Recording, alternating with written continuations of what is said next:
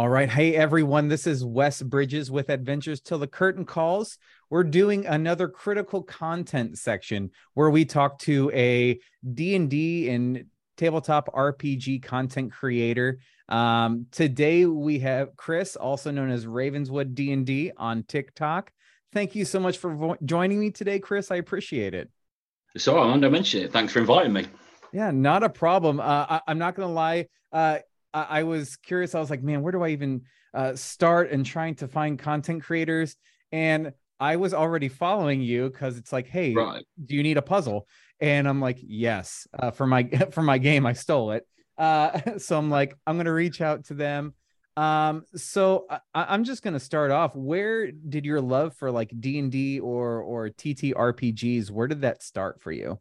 Um, to be honest, I'm almost a little bit ashamed to admit that I'm relatively new to it all. Okay. Um, it's only sort of been, I was trying to remember, it's probably 2016 or 17. Okay. Um, when I kind of got into it, and I was always very dead set against, no, I'm not a nerd. I'm not a nerd. But it turned out I was just in denial. um, and I was at, um, so some friends sort of had a bit of a party, a bit of a get together and they were talking about wanting to play D and D, but couldn't find a DM. And then one of my best mate Josh was like, "Kris, you're an English teacher. You like creative writing. You could do it because you just get to create a world and you get to put characters in it." And kind of reluctantly, I was like, yeah, "All right, then, okay, I'll give it a go." And then, nah, my life just revolves around D and D. To be honest with you. I think it's one of the biggest traps, especially for uh, you know writers um, from really any t- uh, genre, whether you do um, nonfiction, fiction, whether you do more graphic art. Um, the issue is, especially when you become the DM, is you've created this world now, yeah. and you can't stop creating almost. Yeah, it, um, it, it's a bit of an addiction. You kind of see things all the time, like oh, I could make that in D and D. Oh, I could put that in D and D. Right. And it, just it's relentless. You constantly going thinking about it. I'm notorious for after every like fantasy series or something like that I I've read um or or sci-fi or whatever kind of game I'm running um I I try to take an element. I don't like taking someone else's creative license and and their work and everything, yeah. but you know, if they're like, "Oh, I like how this culture interacts or something like this or I mm. like how uh their take on magic and, and everything." Um do you you say so you say you started playing in 2016 did you get going as a dm right from then yeah or? straight away. And i've oh. kind of i am forever dm now. I think i've maybe played since 2016 2017 i've probably played as a character three times maybe four times. It's just like dm i'm, I'm the dm that's it. There's no questions about it that's almost want to play D and D, right? Let's find out if Kris can do a session. All right, I'll do a session then. It's almost nice when you get a one shot that someone else can run for you. Be like, yeah. a break would be great. But uh, I feel like that's also one of the best ways to learn about D and D or Pathfinder or TTRPG yeah. is eh, be becoming the DM and everything. Like, yes, it's it's nice maybe to to put the training wheels on and be a player. And I want to. I'm not mm. knocking anyone that does that to be a no, no, no. Actor, but um, sometimes you just got you got to get thrown into the waters with the sharks. Oh, yeah, definitely, definite thrown into deep end. when I agreed to it, I was like, yeah, all right then. I just thought, I'll roll a couple of dice and that'll be it. But no, no, there's so many rules and like something will happen. Like, I don't know. Can can we do that, Kris? Like, um, yeah. Sure. Why not? uh, typically, how many people play in your game at a time? Um, round about four. I'm running okay. um, Curse of Strahd at the minute mm. um, for four friends. Um, that's a challenge, oh, definitely. Yeah. I don't know if you're familiar with it, but they've just got to Vallaki. Okay. Um, so, and I, I, bought it purely because I loved the display box coffin that it came in. That's the only reason I got it. I, I got mean, it too. It, it's somewhere around my house, but yeah. Yeah, I'm looking up at it now. It's up on the top of the cabinet, but I bought it because it looked nice. And then yeah. I was like, oh, I really want to run this. Let's do this. So I was kind of piecemealing it. I didn't read the book cover to cover okay. before I started running it, which was a bad idea. Um, and then they were like, right, so next session, then guys, you're going to end up in Vallaki. And I remember opening the chapter, I was like, oh, this is going to take some planning. but yeah, definitely being thrown in the deep end was kind of the best thing um, because I I didn't have that much time to sort of read the DM's guide cover to cover. Sure. And still to this day, I haven't done that. I've kind of learned rules and things as they've come along. Um, but yeah, yeah, it, it's kind of and every DM has their own house rules or something like that. I yeah. mean, I don't know how many different ways of sneak attack I have heard throughout like just my like decade plus of of playing. Um but yeah, so I know that you know, when my players come to my table, I tell them like, "Hey, you may run things, you know, a certain way at your table. Yeah. That's wonderful. Here, we're gonna, you know, the DM is the the end all be all. What I say goes, yeah. but we're gonna work within reason. Um, so you got thrown into it. You got thrown to the wolves, yep. thrown to the sharks, whatever you want to call it. What was it about D and D that like intrigued you the most? That kept kept you gripped in and wanted to come back for more punishment or dealing out more punishment? Um, I think to be honest, it was it was the world building. Mm-hmm. Um, I really enjoyed sort of doing that. I mean, I'm an English teacher by trade, um, but I don't really get to do that much creative writing as part of that. Mm-hmm. So sort of an outlet for that. But then I found that I and my players really enjoyed it if I put pop culture references in. Sure. To um, campaigns, so like characters that they know or people from real life that I've turned into a monster. I put them in it, and it just I, I kind of I run with. I don't like the D and D game to be really serious. Sure. I, I find it a really big turn off if people are like, rules lawyers or no, you can't do that or that doesn't fit into the world. Don't care. I'm going to put it in there. I really don't care. Uh, I remember so, one of the one of the best sessions I ran. They were in the woods, and I was like, I want a woodland enemy, but I don't want to go with like a standard. Oh, there's a goblin camp, so I just put the actual cannibal Shia LaBeouf there. into the woods, and okay. it was brilliant. I got the music on my phone from the song. I was like, right, he's after you now, guys. You have to do something about this.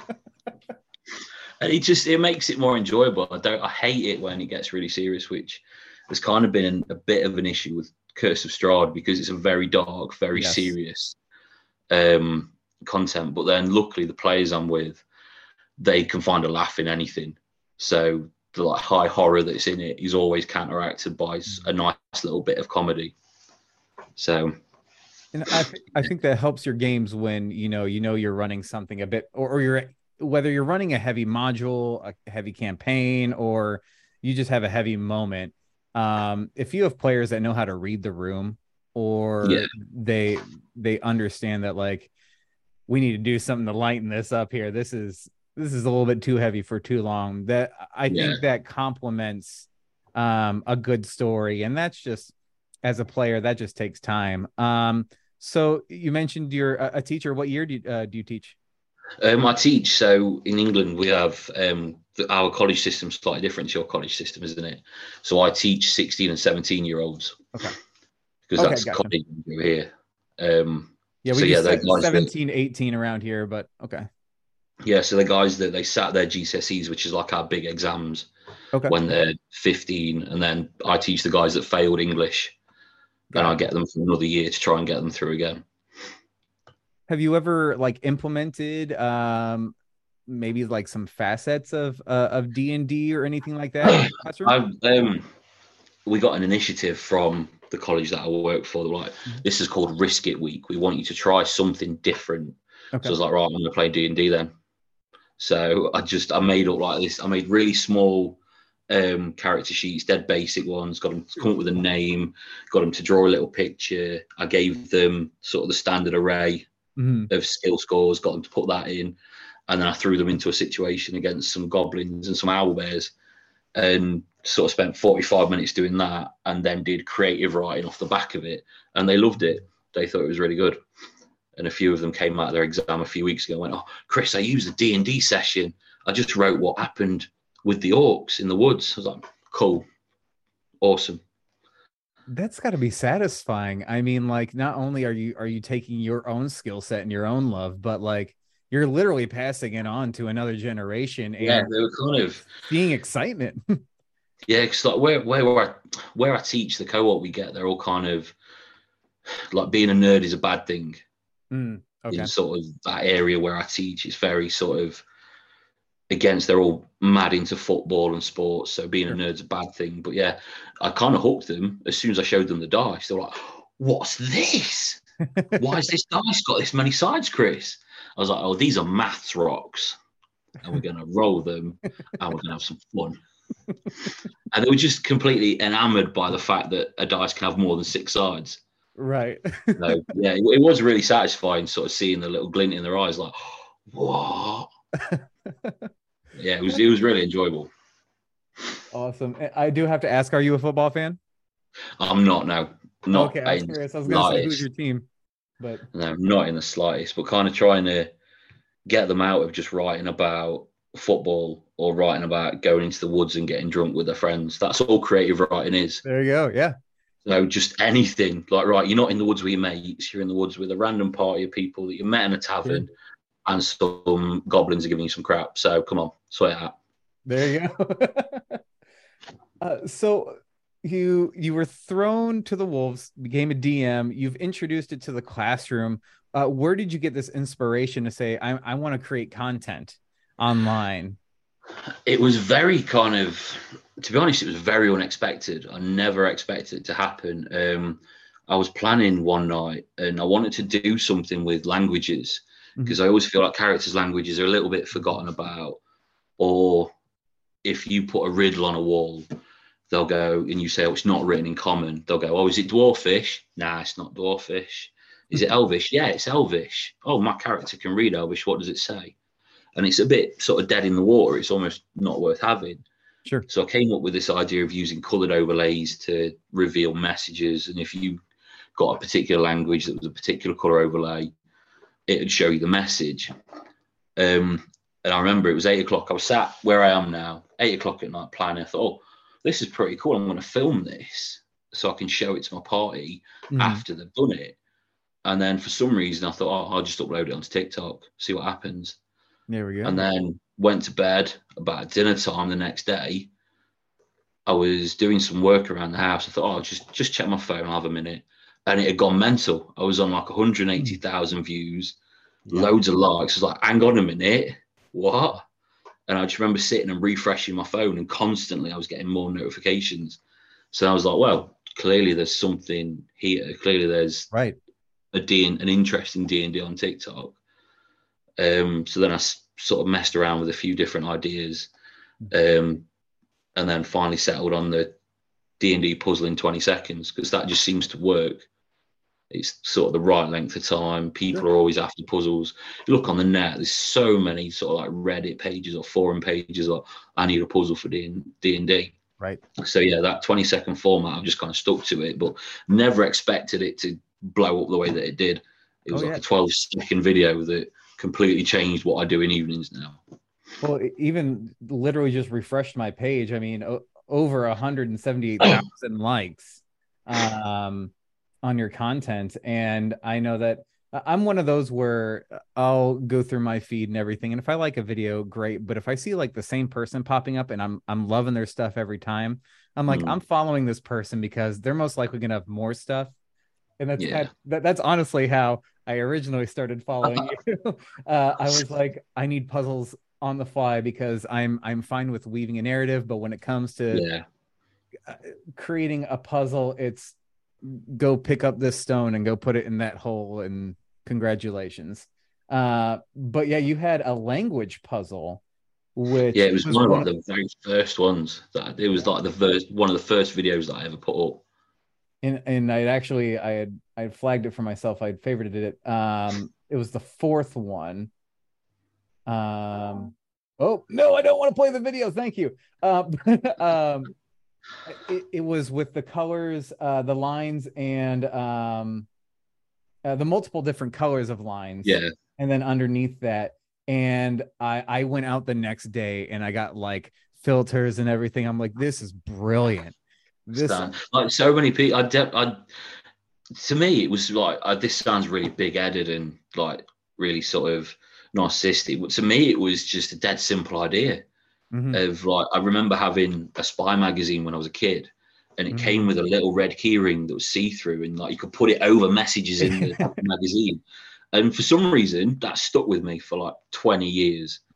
And then I just randomly thought about it. Oh, that'll work. And I'd originally bought those overlays to make um, like area of effect mm-hmm. things that we could put on the maps. Sure. And then never end up using them because we just use online maps now. Um, so I was like, oh, I've got those overlays upstairs. And yeah, literally 12 seconds of me going, look, there's an overlay and it does that. And that was it. I'm now a D&D TikTok content creator. Right. And I um and I'm sure that probably other people have done some uh something to eh, I don't want to say similar, but like I took that as well. And I was like, well, I got these mm. filters now. And what if they have to go around like this library or the this dungeon and they have to use this uh, uh these overlays uh just to be like, oh, there's a mark here, there's a mark here and everything. So it it helps, in my opinion, just having used your content, like it helps mm-hmm. not only give you something quick on the fly, but it also helps that DM with their creative juices be like, okay, is, that's kind of what I, that's kind of why I go with it. Um, I noticed with some of the videos, people are like, oh, you've not explained this fully. And I'm like, well, I don't want to explain it fully because right. this is an idea that you can then go and do your own thing with. Sure. Um, but yeah, you definitely get people in the comments that are like, this is rubbish. They won't don't make sense in my campaign. All right, so change it then. Yeah do something with it. Don't just yeah. rely on me. I don't know your campaign. Take my idea and do what you want with it.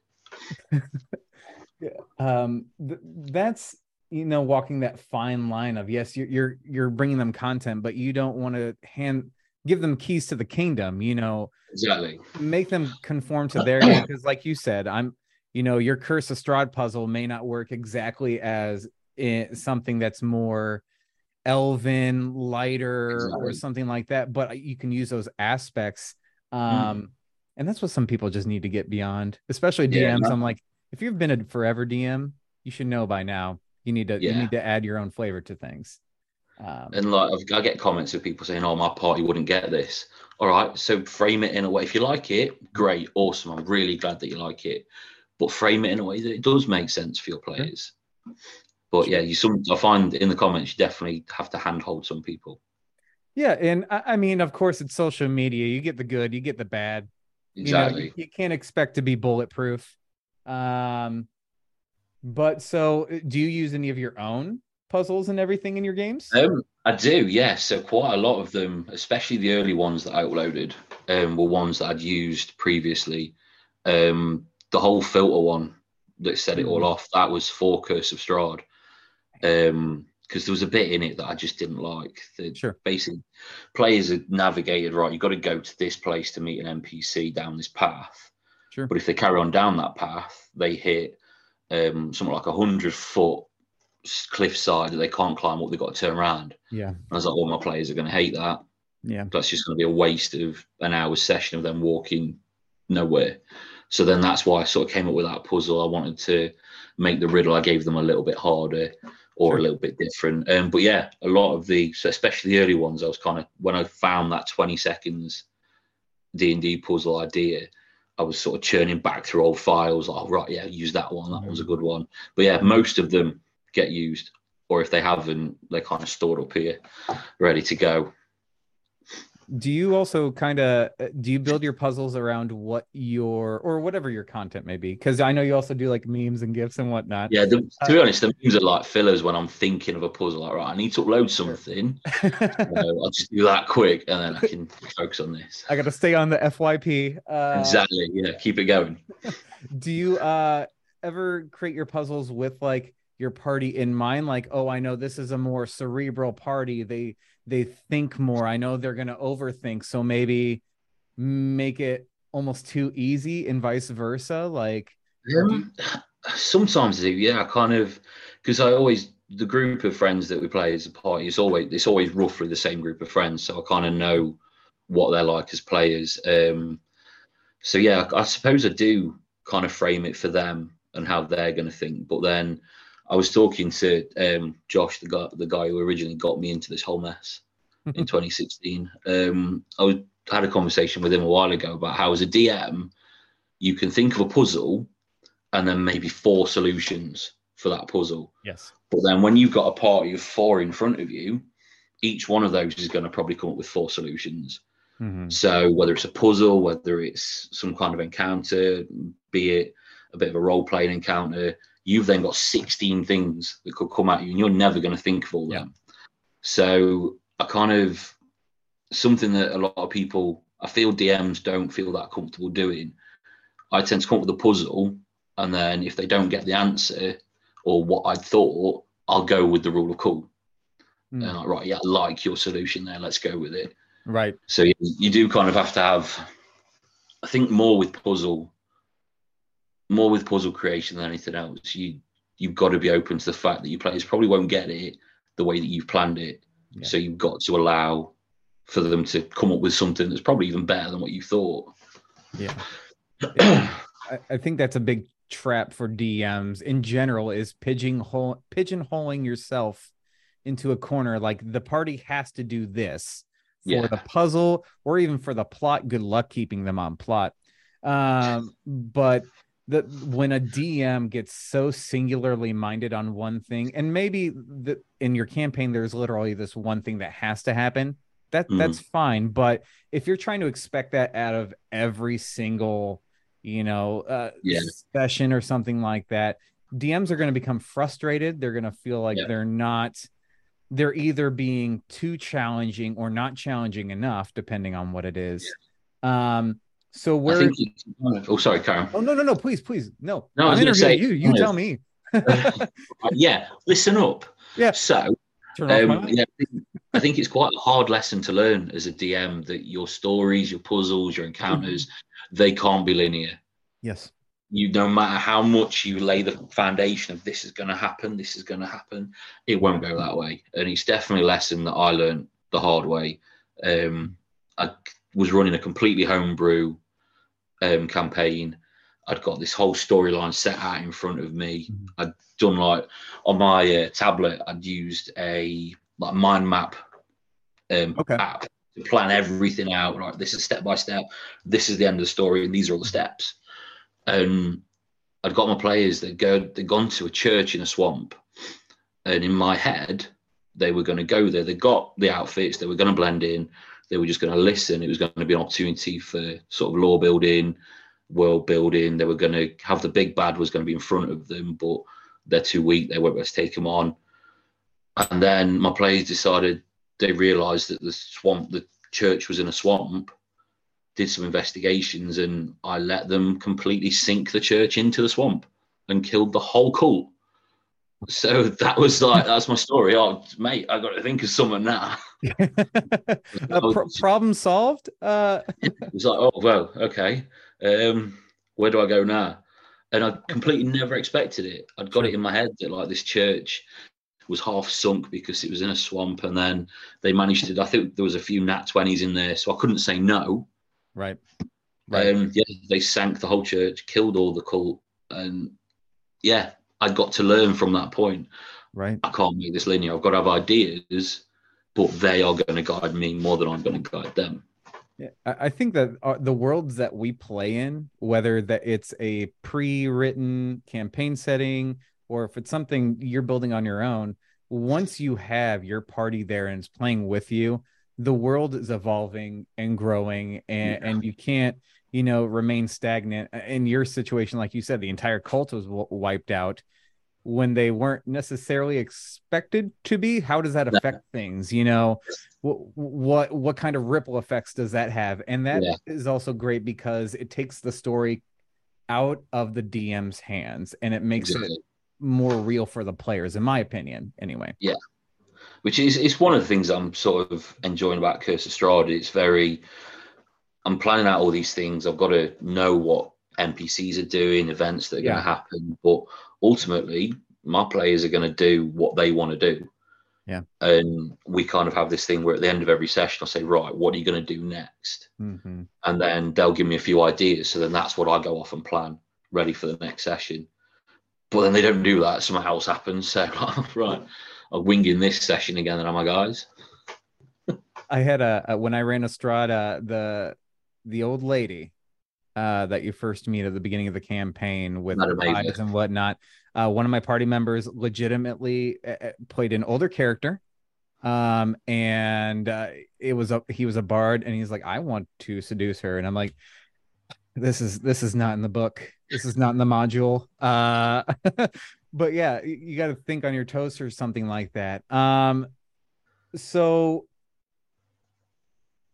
I was trying to I was trying to think uh because you said that you're you're obviously you you don't have to stick to a module if you do play a module game for anyone that is mm-hmm. listening that chooses a module you can live by it like it's a bible that's perfectly yeah. fine. um uh, and you can read every page and it is sacred text to you but for some other people we don't want to spend an hour of them Definitely. walking to a cliff or you know maybe when you understand your party be like this is not going to happen the way that the module is planning yeah. um so for what would be your suggestion to those dms that are running into those frustrations with a module or something like that i feel it's a very it's a very on the fly thing you've got to be you've got to let yourself get comfortable with you aren't in control of this game yeah you're the right. dm and what you say goes but ultimately, what happens in this story mm-hmm. depends on those four, five, six people that are sat in front of you. So you've got to be able to accept that, yeah, it's your story if it's homebrew or it's just another story that someone's toiled over and they're balanced and everything. Mm-hmm. You've got to get comfortable with the idea that it isn't going to go the way you think it is. It's almost like I really strongly believe in that rule of cool. Like I'm not gonna yeah. I'm not going to open up Curse of Strahd and go, no, you can't do that right. because it says here in this book. I'm not going to do that. If it's a cool idea, go for it. Um, perfect example. I'd set up for Vallaki. Um, I'd put in a couple of NPCs that all mention to the party. Whatever you do, don't tell the burgomaster that his festivals are rubbish. Don't wind him up. Nothing, because you'll end up in the stocks or you'll disappear.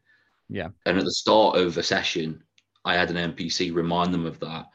And then Josh, again, he comes up a lot, doesn't he? Josh, end of the session, went to the burgomaster and was like, You're an idiot. I don't like your festivals. And I was like, Oh, mate.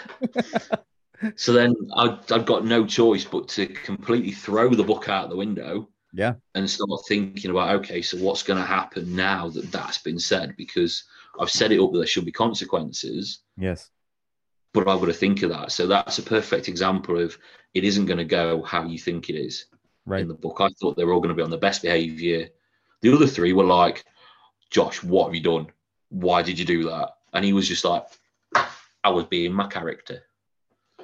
So yeah, you, as any DM who's getting frustrated by players not doing what it says in the book or what you thought they were going to do, you got to get over it yeah. There's no way you can't control what those four people, five people are thinking. You've got to let them steer that story. Right. I think it. I, I coined a phrase at one point where it was, um, "I build the world, but you tell the story." Yes. It's yes. very that's, and I think to without blowing my own trumpet, that rings very true with Dungeons and Dragons. Is mm-hmm. you've got a world, but you're only controlling the NPCs, the people they meet, what they do between those encounters. That's up to them. Right. And, and not to be afraid of um, sandbox either. I was when I, I remember when I first started, I was like, no, they're going to go here, here, here, here, here. And I did set it up as being quite linear, but I quickly learned that that's not fun for the players. If they feel strapped to a railway and they're only going to that one place, it's not a fun setup. So definitely get over the fact that the game isn't yours mm. and don't be afraid to go sandbox. And just at the end of the session, what do you want to do next time, guys? Mm. Plan a few bits, but don't toil over it for hours because then you overthink it and then you get set in that mind frame of this is what's going to happen, but it doesn't. So don't let yourself get to that point. I think that's probably the most. I don't think that's really sunk in with me before. Like, yeah, because it's always been like we are building this world, we are building this world. But mm. I mean, we as DMs may populate the world, but it is their game. Yeah. We are we we are cause and effect. Um, so thank you for that. I, I even DMing over a decade, like you know, just some things still need to click. Um, whenever you do play, what is your go-to class? I quite like playing silly classes because Okay. being being a DM, as much as I love it, there is that element of serious. Like, I've got to plan this. I've got to know what's going to happen. I need to know these NPCs like the back of my hand. Sure. So I quite like to let loose. I enjoy playing bards Yes.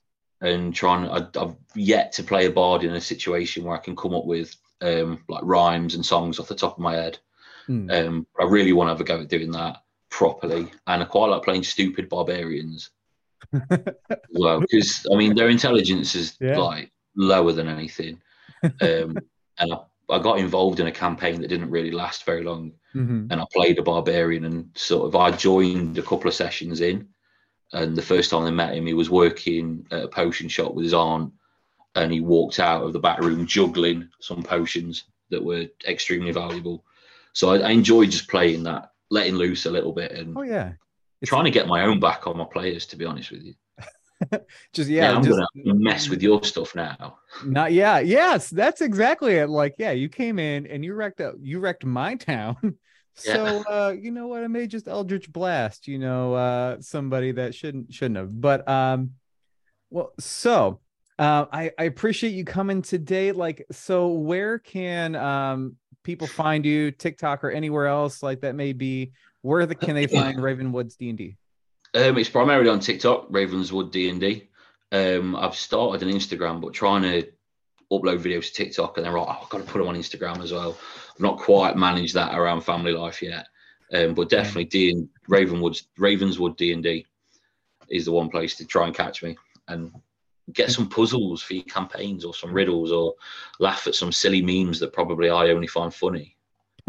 No, I've definitely looked at a lot of the memes. Uh, and anything with Terry Crews, the the white girl's like da da da da da da.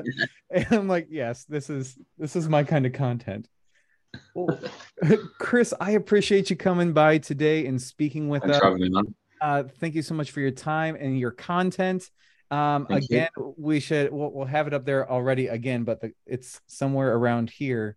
The the handles for uh, his TikTok.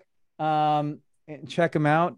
Like, subscribe to him, follow him. Um, but yeah, until we see you next time, be sure to keep an eye out for our Springfield One Shots, where we interview uh, locally owned businesses. And we uh, have our next game session coming up. So make sure you have a listen. Thank you all and have a great day.